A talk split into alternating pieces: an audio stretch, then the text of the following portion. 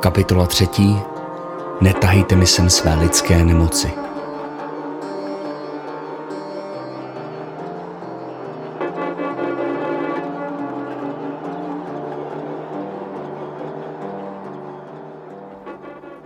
Sleduje svůj dlouhý výdech, jak se noří hlouběji do lesa a rozpouští se mezi smrky. Opatrně nakračuje po úpatí kopce v lesích. Chce se dostat na samý vrcholek a rozhlédnout se. Vidět jen ticho a klid. Vnímat vůni lesa a zapomenout, že se někdy připletl mezi lidi a jejich spory. Marie je pryč a její život zůstal někdy dole pod ním. Občas se tak prostě cítí. Není to vůči ní nějaká zášť. S ní to nemá nic společného. Je to prostě jeho věc. Starý, unavený voják, který se stal jen starým, unaveným člověkem.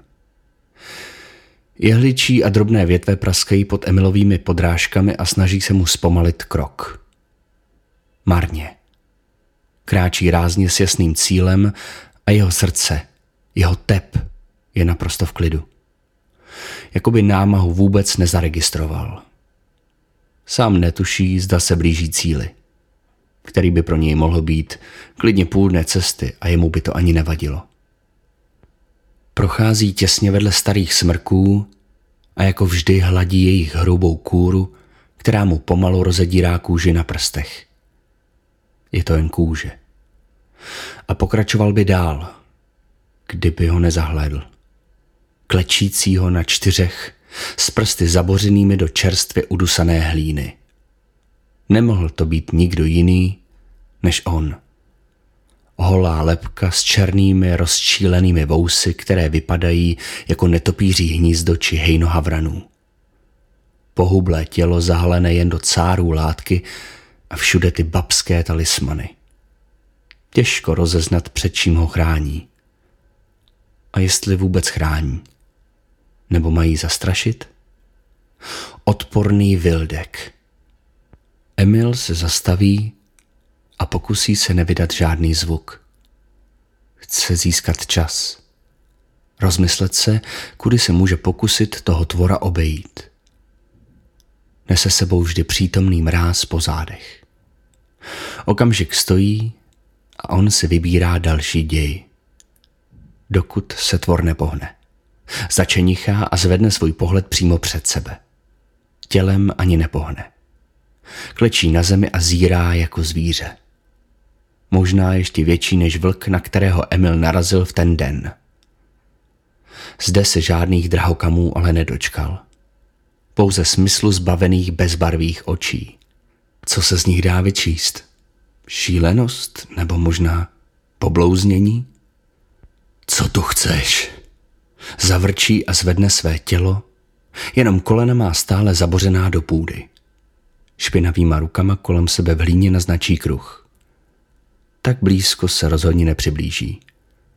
Les je snad tvůj? Odpoví Emil, napřímí se a nechá oči vyhasnout. Je to věc, kterou se naučil jako obranou proti lidem, kterým chce dát najevo svůj nezájem. Udušení jakýchkoliv emočních projevů a jakékoliv vazby. Na cokoliv. Nezamračíte se. Naopak, Vše ve své tváři naprosto uvolníte a díváte se přímo před sebe. Bez zájmu. Jediný sval ve tváři není napjatý. Necháte svou tvář vyhasnout. Elegantní způsob, jak někomu zavřít nevymáchanou hubu. Ale on nemlčí. Drmolí si něco tiše pro sebe, ale svůj nepříjemný pohled neodvrací. Sleduje jako zvíře. Zavrčí několik tichých, nesrozumitelných vět a zakousne se do spodního rtu. Je tenhle tvor vůbec zvyklý mluvit na lidi? Neříká si odpovědi na nečisto? Netahejte mi sem své lidské nemoci. Větu vysloví konečně nahlas. Hrubým, hlubokým hlasem. Hlasem, který by si zvolilo peklo. Alespoň to proletí Emilovi hlavou.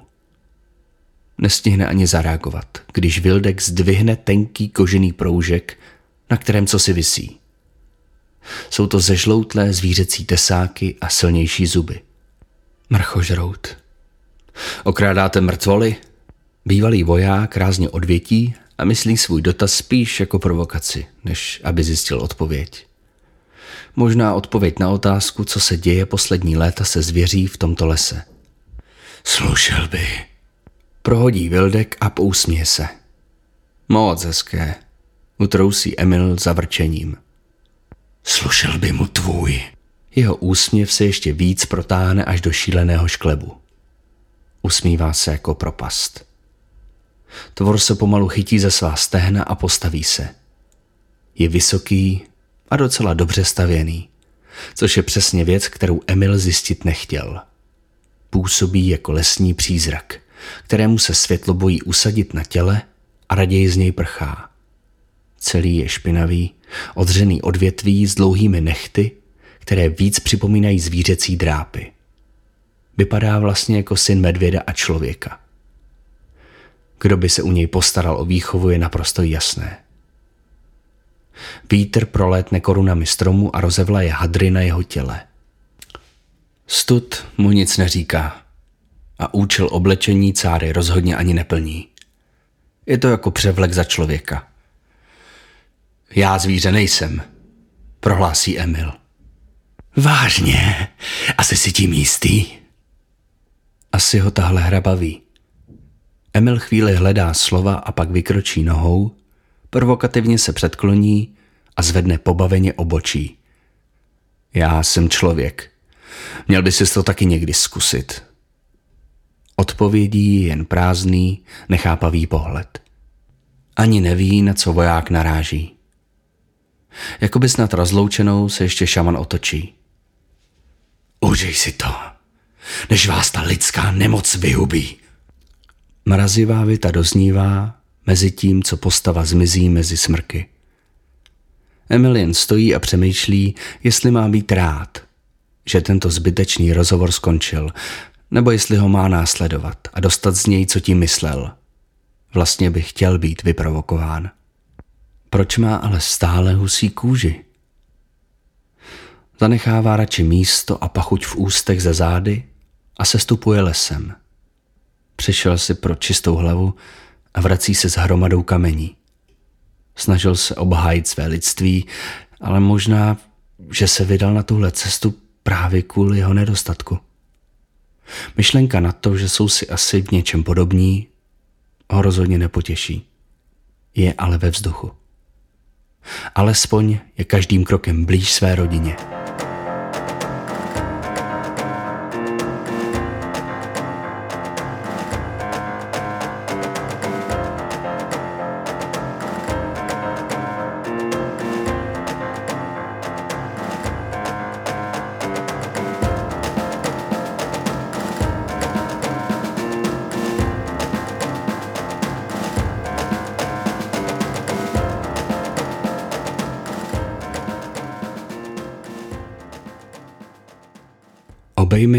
Tenkého pasu.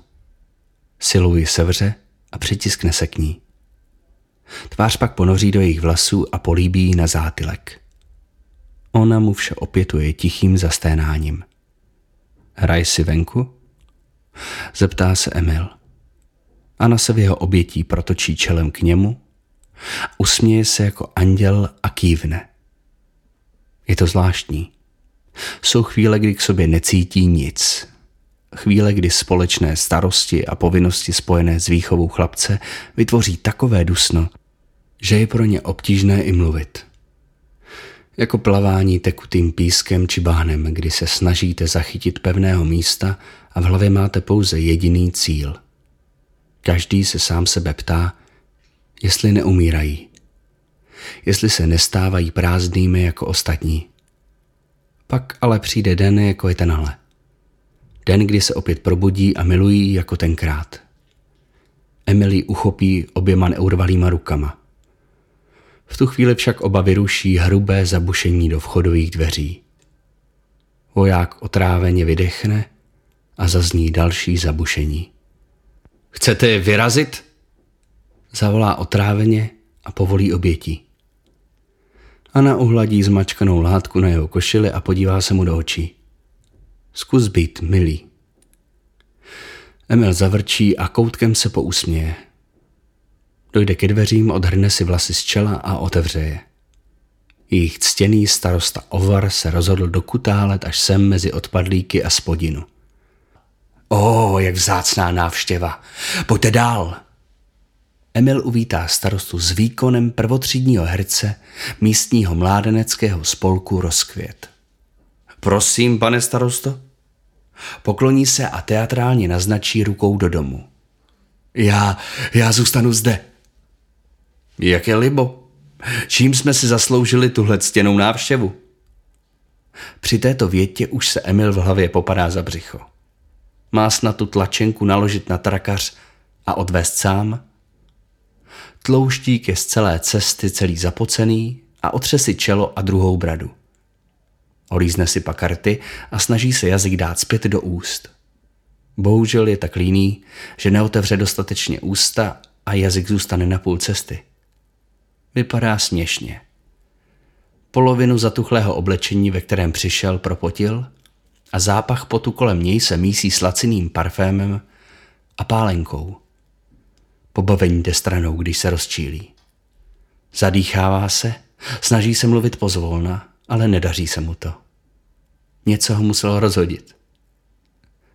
Vypráví o vesnici a o tradicích. O tom, jak všichni držíme pohromadě. O bezpečí. A plácá páté přes deváté. Emil se ho snaží nepřerušovat.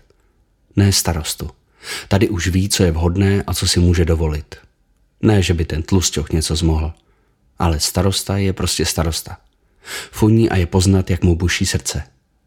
Vypráví, jak jeho otec dělal pro toto místo vše, co mohl a on udělá stejně tak vše proto, aby jej udržel v chodu takové, jaké je. Čisté a krásné. Postupně přichází ke dni, kdy se Emil do vesnice přistěhoval a zmiňuje svou benevolenci, že zde nechal žít někoho, kdo není star usedlík. Dvakrát za sebou zopakuje větu, že změny ty tu nemáme rádi. Zmiňuje také, že to vše přehlédl kvůli Aně, jejíž matku znal a měla zde své pevné a silné místo. Šlechetnost sama.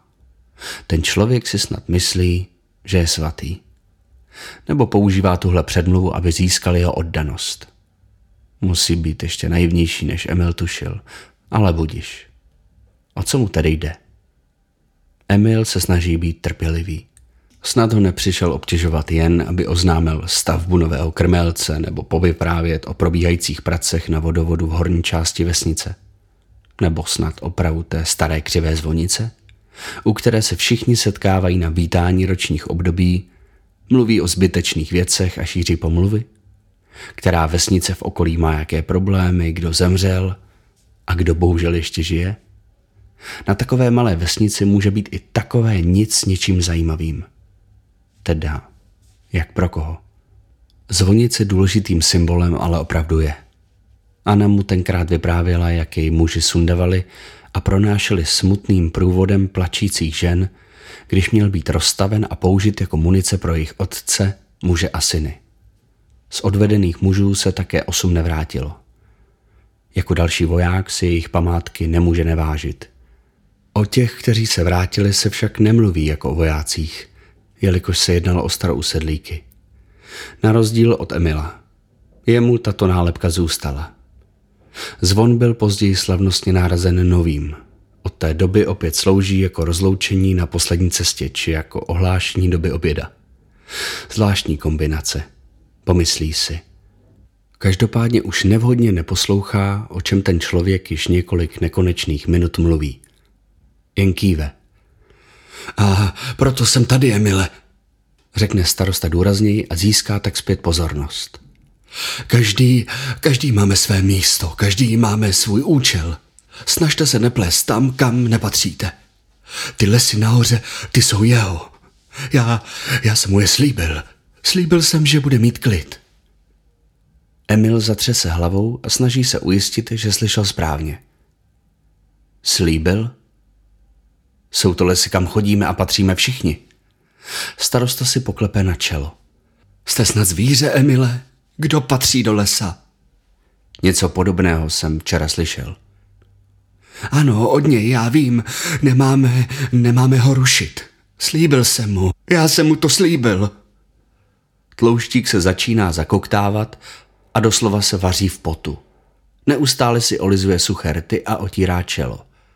Kapesník má už celý promáčený. Slíbil jsem mu to. Slíbil jsem mu klid. Já jsem vás pochopil. Něco jste mu slíbil. Něco, na co nemá právo. Dal jste mu naší půdu? Dal jsem mu zem, o kterou se staral můj otec a nyní se o ní starám já. Já, já dal jsem mu klid, o který žádal. Je na zhroucení. Koktá a opakuje, co slíbil. Je vystrašený a zároveň rozčílený. Slíbil jste mu něco, na co nemá právo. Proč?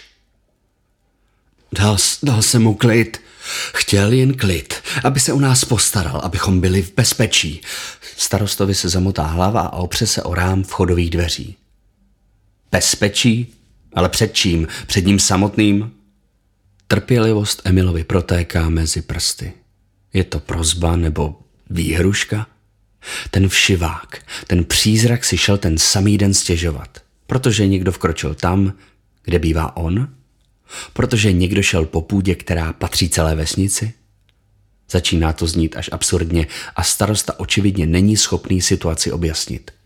Musí se ptát k věci a jasně, tak, aby nemusel slyšet výraz slíbil jsem znovu. A co to je za člověka? Ochranu. Před čím vám slíbil ochranu? Slíbil ji nám, slíbil ji nám všem. Ale před čím?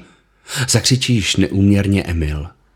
Nervy jako tenké nitě, přes které někdo hrál u kolébavku, praskají a on cítí, že jej přestávají držet.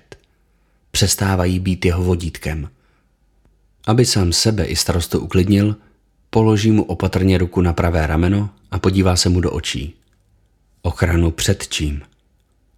Mluví opatrně a srozumitelně, jako by mluvil s dítětem. Má pocit, že mluví s člověkem v šoku, což je věc, na kterou byl zvyklý. Občas se za války stalo, že některý z vojáků zažil nějaký až traumatizující zážitek, jako je smrt někoho blízkého, výbuch či jen hrozný pohled na celou tu krvavou vřavu, že přestali mluvit. Pouze valili oči a lapali po dechu. Zrovna, zrovna vy, Emile, řekne v nádechu starosta a prohne se v pase. Mluví se o vás. Nic překvapivého. Cizí, bývalý voják, který se nově přistěhuje do vesnice, najde si dívku, dceru vážené ženy a má s ní nemanželského syna. A pak samozřejmě ta jeho povaha. A co říkají tentokrát? Říkají, říkají, že jste to na nás přinesl vy? Teď už to začíná být opravdu absurdní rozhovor. Absurdní, ale možná to dává smysl. Všechny ty pohledy, všechny ty nevyřčené narážky. Co to je za hloupost? Jsem naprosto zdravý. Doktor Kraus vám to může potvrdit. Vidíte snad, že bych byl nemocný? Já, já, já nevím, jak to děláte, ale říká se, že jste to přinesl ze světa. Víte, můj otec tuto zem chránil. A teď ji chráníte vy, já vím. Svým životem a lidé se ptají. Ptají se mě, co zde děláte. Odkud jste přišel a co ještě obtěžujete jeho? Emil už nevěří svým uším. Obtěžuji? Položí otázku výhružně. Snaží se uklidňovat a hlídat. Tak se snaží. A ještě, ještě to vaše zatracené nemanželské dítě. Starosta dořekne větu a chytí se s vystrašeným výrazem za ústa. Udělá pak krok dozadu a málem upadne.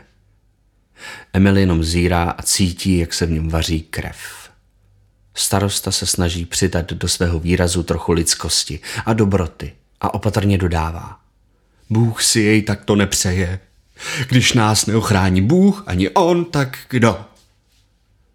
Musel ztratit rozum. Starosta. Tak jeho žádnému vašemu bohu neodevzdávám. Bůh ani ten váš lesní šaman se o mou rodinu nestará. Postarám se o ně sám. Poslední věta zahřmí a roznese se krajinou. Rozbije další šanci na rozhovor jako porcelán. Emil pozbírá zbytky své trpělivosti choulící se někde v rohu před jeho vstekem a pobídne jí k posledním slovům. Odpuste, musím jít. Kopci se vyhnu, ale on ať se vyhne našemu domu. Pokud máte obavy, pošlete za mnou pana Krauze. Ať se na mě ještě jednou podívá. Hlídá si tón hlasu a svůj dech. Nenechá se jim zmítat. Udělá krok zpět do domu a zavírá za sebou pomalu dveře, tak, aby to nepůsobilo tak hrubě. V hlavě znechuceně a ironicky poděkuje za návštěvu. Byl jsi milý? Zeptá se vystrašená Anna. To víš, že byl. Znáš mě.